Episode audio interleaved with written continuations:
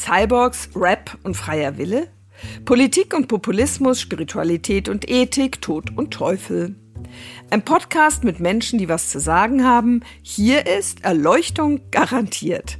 Ich bin Dorothea Lüttekens, Religionswissenschaftlerin an der Universität Zürich. Heute geht's ausnahmsweise nun gleich weiter auf Englisch, weil ich mit meiner britischen Kollegin Beth Singler hier zusammensitze. Beth ist Professorin für Digital Religion. Noch spezifischer formuliert ist ihr Forschungsfokus im Bereich der künstlichen Intelligenz. Beth, you are the only professor at our faculty in Zurich who lives with how many robots? Uh, I haven't counted them recently, but I think maybe 12, 15. Okay. yeah. So there are 12, 15 robots uh, in your office. Um, I guess you are you yourself are not a robot, are As far as I know. Okay. Uh, there may be some tests we should run just to double check. But uh, no, I'm, I'm working on the presumption that I'm as, as human as you are. Okay, we will see. I think you are the only one who manages to visit five fun parks from Disney World to SeaWorld in Florida in six days and survive again how many roller coasters? Uh, again, I think maybe we went on about six. Uh, the last one really was the absolute limit for me, and I stopped going on them. But uh, yeah, that was a. I'm a person who's very afraid of heights. I don't like going fast, but my son does, so I went on them with him. So obviously you are a very brave person. oh, very stupid.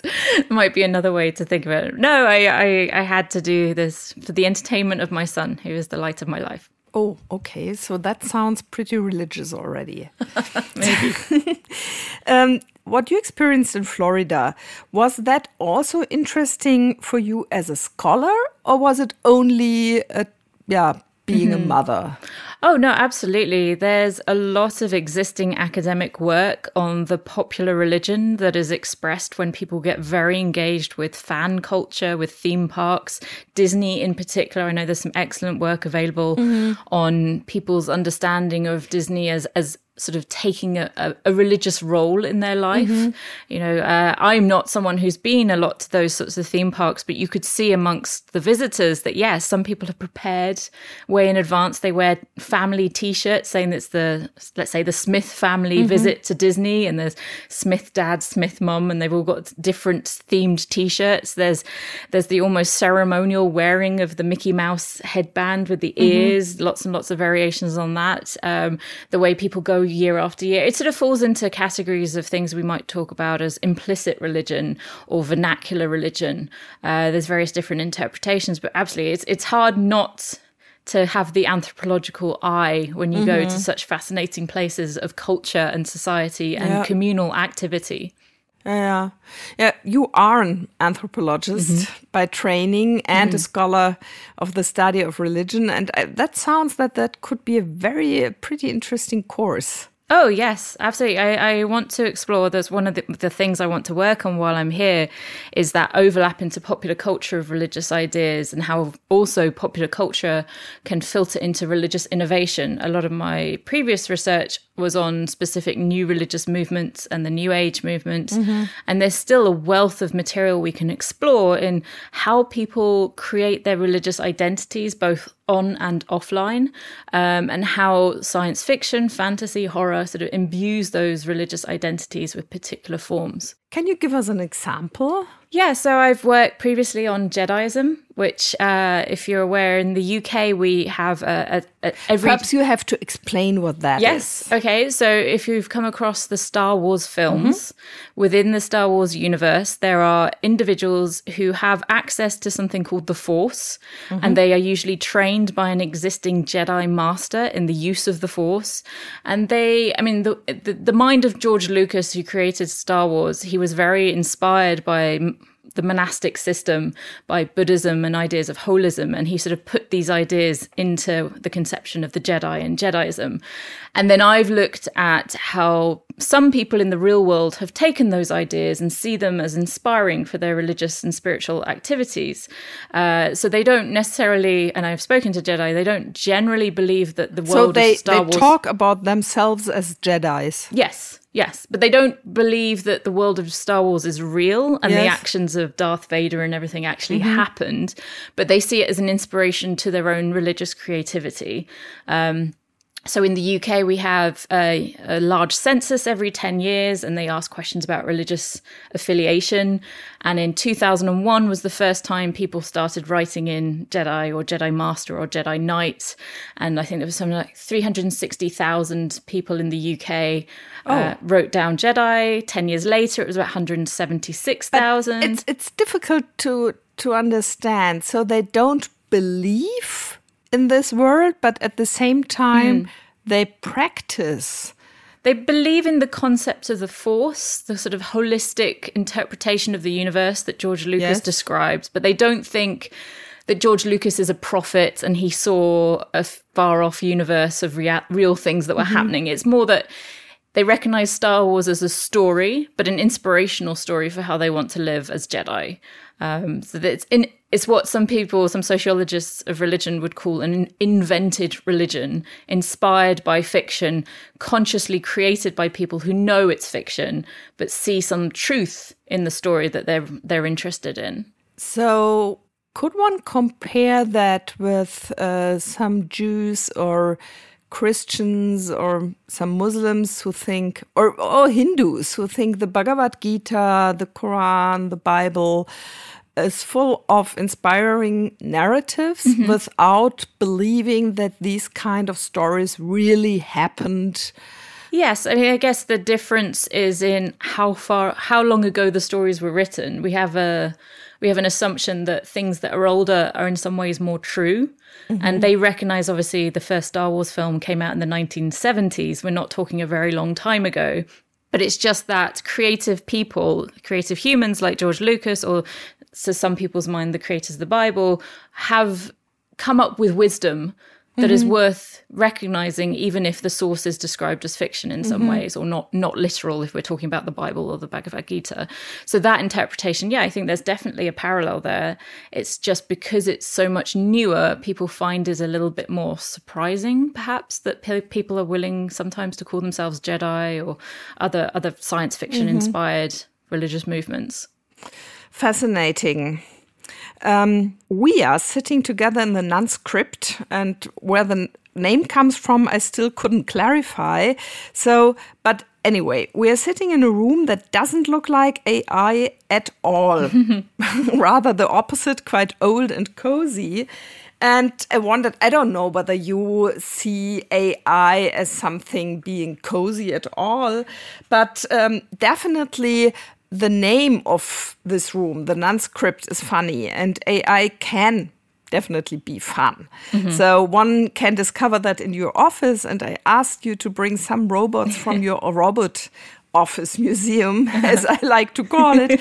Can you tell me a little bit more about them? I mean, I Yeah. see them here on the table, and Yes. you can see them, but yeah, the podcast uh, people who So the first thing to say is they are not literal robots. People get very disappointed that I don't have, you know, a Roomba in my room or an actual Asimo, but I have a what in your room? a, a Roomba, the um, the robotic vacuum cleaner, as an example of a, a contemporary robot. I have instead a collection of toys that represent particular robots. Now, some of them are fictional robots, and some of them are actual robots. So I mentioned Asimo. Uh, again, podcast listeners can't see this, but I have a small uh, keychain of Asimo, who is a Japanese robot that I actually visited at the Tokyo Museum of Science and Emerging Technology, where he does. Uh, I think two shows a day, comes out, does a little performance for the families, goes away again. He's a very advanced humanoid robot in terms of his ability to balance and to do different actions. And then the other ones I've brought are ones that are more from science fiction. Uh, I have a, a K2SO toy from Star Star Wars. I'm obviously interested in Star Wars. Uh, Lieutenant Commander Data from Star Trek Next Generation, which was probably the first robot I was really aware of as a child and one that has a lot of influence on some of our philosophical conversations about what it means to be a person, because Lieutenant Commander Data was an android who served on the Star Trek Enterprise and always was on a quest to become more human. He's sort of the Pinocchio character of the series. And then I have a robot scientist who's running a diagnostic on a small plastic robot, just to show also there's the human robot interaction mm-hmm. that goes on. So he's my only human in my robot army, but he is a scientist who's trying to figure out what's wrong with his robot. Yeah, you already mentioned Japan with yes. regard to to this little cute guy, mm. and um, I liked a comment from you about the misleading concept of West and East. Yes. Um, you spoke about that some time ago. I don't know whether we talked about that mm. during lunchtime mm -hmm. or mm-hmm. it was on one of your podcast sessions, I don't know, but the idea of the so called Western world being not so affine to robots and AI as the so called Eastern world.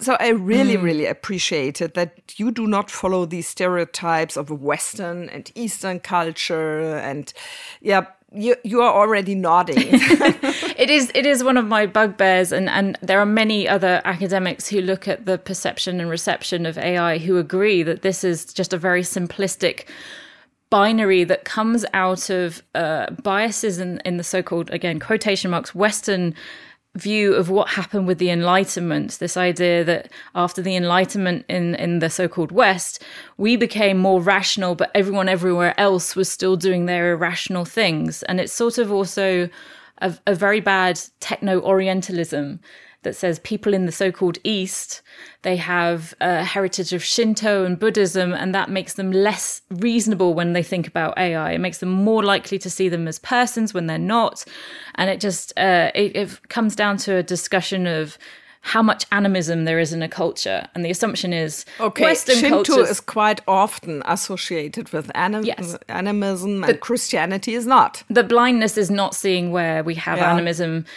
existing in Christianity, particularly in vernacular Christianity, that actually give us an example. I totally yeah. agree, but yeah. Um, well, I spent a lot of time looking at sort of the overlaps of Christianity and the New Age movement and perceptions of angels in particular, mm-hmm. and some of the ways in which, yes, you have your doctrinal interpretation of angels in Christianity, but the vernacular interpretation comes much closer to animistic interpretations of spirits in the world and their ability to do particular things. So going to, to doing field work amongst people who are both Christian and New Age interested, you know, there'd be discussion of asking my angels to do particular mm-hmm. things for me. One person I met was late for a meeting and she said, well, I was finding it very hard to find a parking space. So I asked my angel to help me mm-hmm. and then a parking space space arose. So there is still that long heritage in so called Western cultures of seeing the world as imbued with spirits, be they angels, kami in, in Japanese culture or otherwise. It's just that we have a we have a meta narrative of post enlightenment rationality that says we don't do the same things that other cultures do. And actually there's a lot more overlaps than people are willing to admit. And when it comes to AI and robots, it's a particular instance where you can see that animistic culture coming out again in the West or so called West. Can you explain where this link is between dealing with robots mm. and animistic mm. concepts mm. or practices?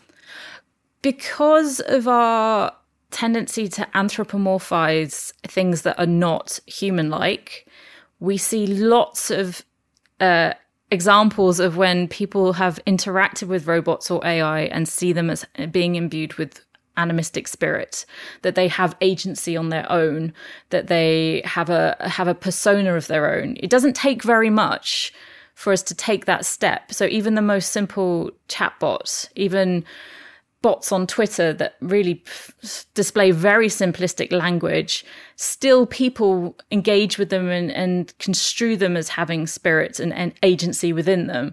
And that's only enhanced by the more sophisticated large language models like ChatGPT. Um, very specific case recently with uh, LaMDA, which was a, a Google chatbot that Blake Lemoine was working on. He claimed that it had already achieved consciousness even though he was an engineer who'd been working on it and knew it was designed and created specifically to be very convincing in its linguistic ability, but he took that one step further and, and saw the spirit inside it. So we're seeing a very quick slippage in our engagement with AI and robots to seeing them already having consciousness. And sometimes that consciousness as a term overlaps with things like spirits and agency and soul, even. And that sounds scary for many people in the in the so-called West, or yeah. at least, yeah, in uh, Switzerland.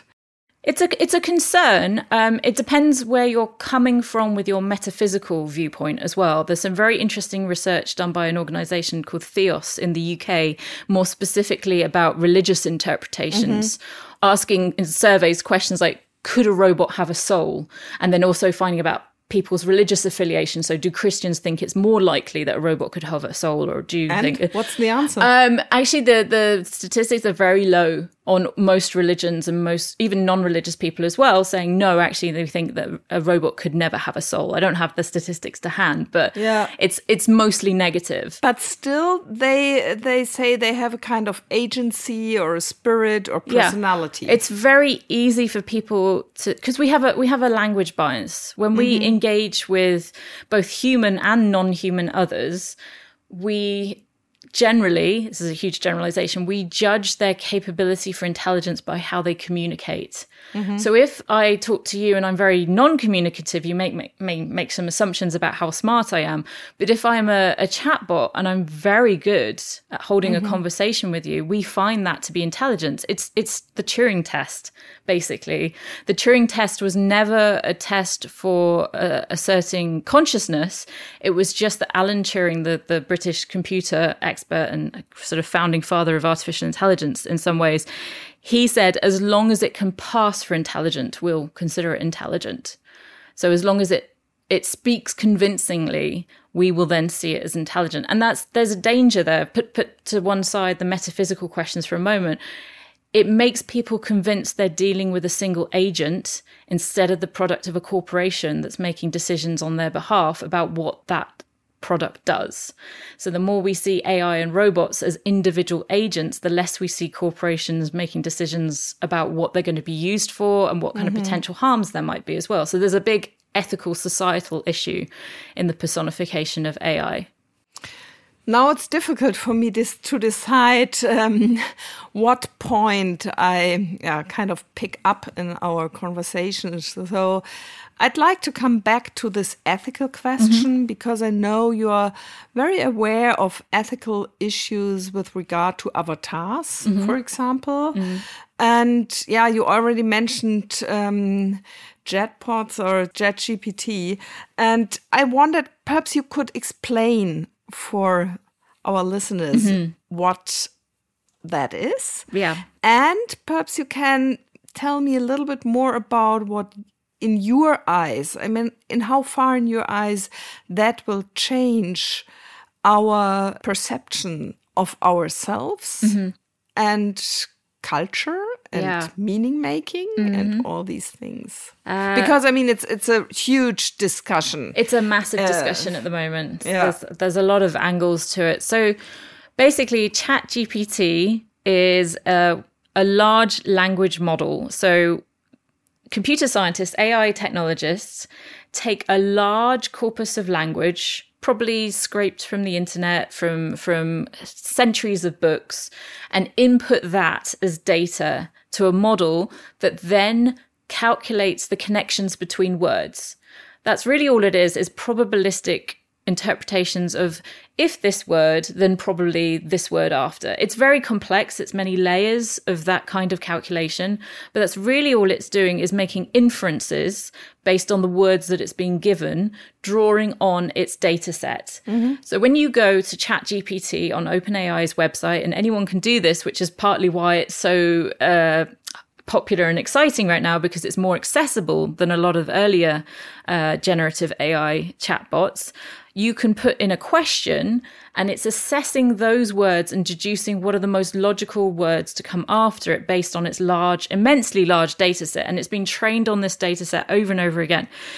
it has limitations. Um, people are now, you know, exploring some of those limitations and finding that actually, when you determine what's the most likely word to come next, it doesn't necessarily mean that that's true.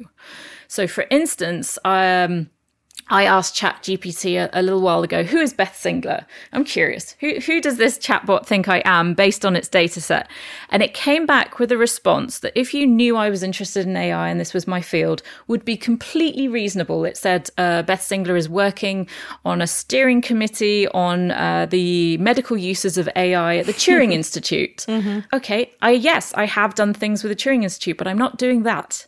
Mm-hmm. So it's finding reasonable responses that aren't necessarily accurate. It's limited in its scope of what the data provides to it, and it has limitations in answering particular questions as well. Now, the, the larger question about what's the impact of this on society, on meaning making, and on our understanding of what it means to be human as well is that to my mind, this adds another layer between us and our search for information. So the, the pursuit of ChatGPT is partially about providing answers to questions online. So mm-hmm. Google is also implementing a version of ChatGPT that if you do a search on Google now, mm-hmm. instead of a list of websites based on SEO, you get an answer yeah. formulated mm-hmm. by this chatbot. And that might not necessarily be accurate. That might be like, who is Beth Singler? Might be an inaccurate but reasonable sounding answer. Yeah.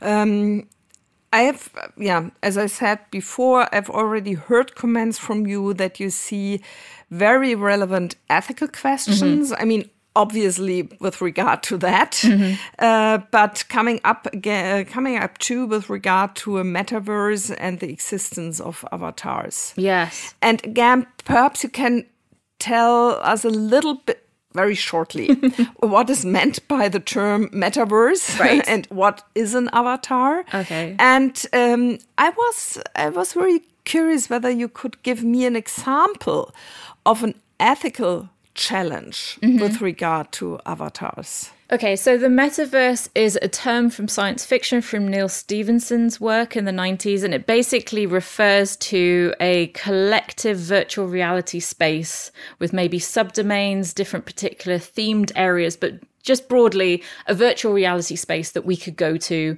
and we could work there, we could be entertained there, we could find romance there, all sorts of options.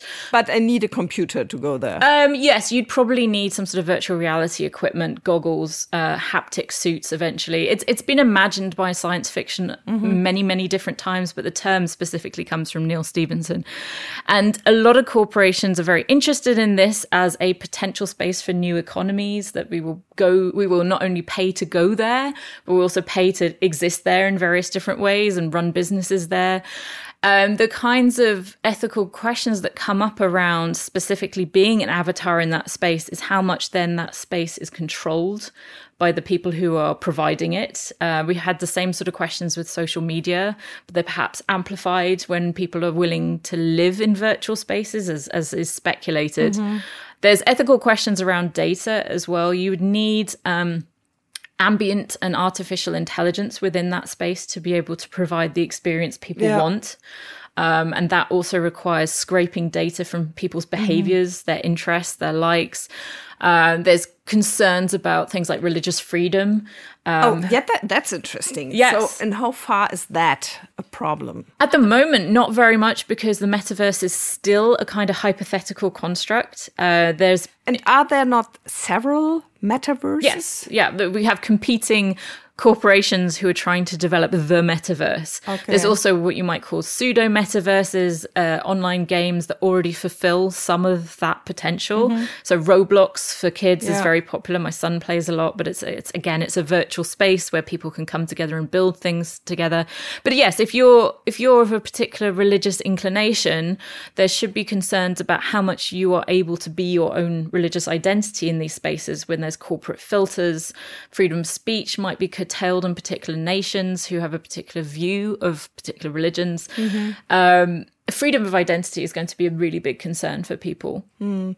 But I mean, it's my choice to enter a metaverse mm-hmm. or not. Yes, but you would have to sign up to the terms and conditions of the metaverse. Yeah.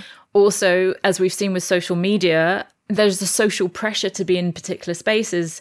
There's uh, enhancement of career opportunities. I, oh. I th- think Oh. With with some spaces it's been almost impossible not to be on there in the modern society if you're in particular roles Yeah. and jobs.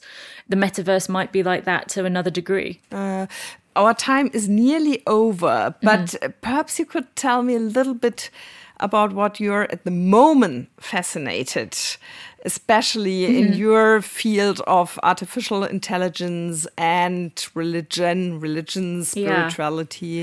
Uh, so one particular thing I'm working on larger projects, but one particular thing I'm very interested in at the moment, I'm going to write a paper and do a keynote uh, speech at a conference on, is whether um, well, this sort of fundamental question I keep being asked in interviews about could AI create religion? So it's going back to the roots of what that question really means. And? Well, I mean, I would say, why not? Why I- not? Yeah, so- that's one particular interpretation. I think it's good to unpack what we mean by create religion. So it's going back to my work on new religious movements, Mm-hmm. how they emerge, versus more metaphysical interpretations about revelation. Could AI be involved in revelation? Do people believe that? I'm coming at it again from an anthropological angle Mm-hmm. to see what is the current discourse around AI's role in creation of religion, but also its connection to our uh, more theistic interpretations of the world. Does does AI have a place for people in that process? And just again Can, talking can you about explain that a little bit? so some some theologians are exploring the idea that AI as a part of the overall creation of God is actually capable of some of the same things as humans.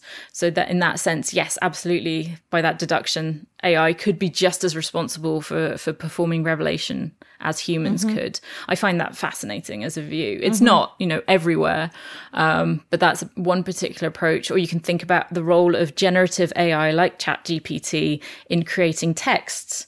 Could we mm-hmm. see it's it's based on a data set of existing texts, but could we see it creating completely original texts that seem closer to a revelation for some people than others? But I mean, completely original texts, Mm-hmm. neither, as far as we know, from a historical point of view, neither, um, yeah, scriptures like the Quran or the Bible, the Hebrew Bible or Mm-hmm. the New Testament are, or the Bhagavad Gita again, Mm-hmm. are. They, they didn't came out of the space. I mean, Well, yeah, again, it, it depends on people's interpretation about revelation and what that means. So I'm trying to Okay, un- yeah, unpack I- all those elements yeah. to understand what people Yeah. mean when they ask that question could AI create religion? And again, like I say, from an anthropological perspective, Yeah. there's lots of varieties of interpretation of that. And I think that's really interesting and a, a part of the current conversation with Mm-hmm. generative AI. Yeah. Okay, so now time is really over. I can see that Andy uh, tell, tries to tell me that. Um, finally, Beth, you are committed to learning German. Now, we, we spoke English, but you're able to speak a little bit of German already. Do you have some favorite German or Swiss German words? I I like hearing uh, the repetition of genau as as, as like kind of para language. It's sort of uh, a punctuation in people's sentences. I hear that quite often when I'm walking around. Can you repeat that? Oh well, my pronunciation would completely terrible. Genau, genau, like okay, Genau. genau. There you see, my pronunciation's terrible, but that is a kind of from an ethnographic perspective, the way mm-hmm. people punctuate and formulate their sentences is quite interesting. Genau. Genau. Genau. Genau. I Wir will sind am practice saying Ende. it. Ja, genau. Beth, it was very fascinating, very interesting. But I mean, I knew that before because we know each other already a little bit. And Mm-hmm. every time we talk to each other, I have, I come back with fascinating and new ideas and new questions. So Mm-hmm. I'm sure that won't be the last podcast with you. And it won't definitely won't be the last um, conversation. Great. Thank you very much us. for the invitation to speak with you. Yeah, thank you being here in Zurich. Thank you. Ja, das war ein Podcast der Theologischen Fakultät der Universität Zürich. Ich danke mal wieder Andi Gredig für die, für die technische Begleitung und der Podcast-Schmiede. Und wir fangen tatsächlich an mit einem Instagram-Account dank Charlotte Decker, die uns auf den Gedanken gebracht hat. Und wir freuen uns, wenn Sie uns da folgen. Wir freuen uns, wenn Sie uns weiter zuhören. Und wir sind spätestens wieder da in zwei Wochen am Freitag.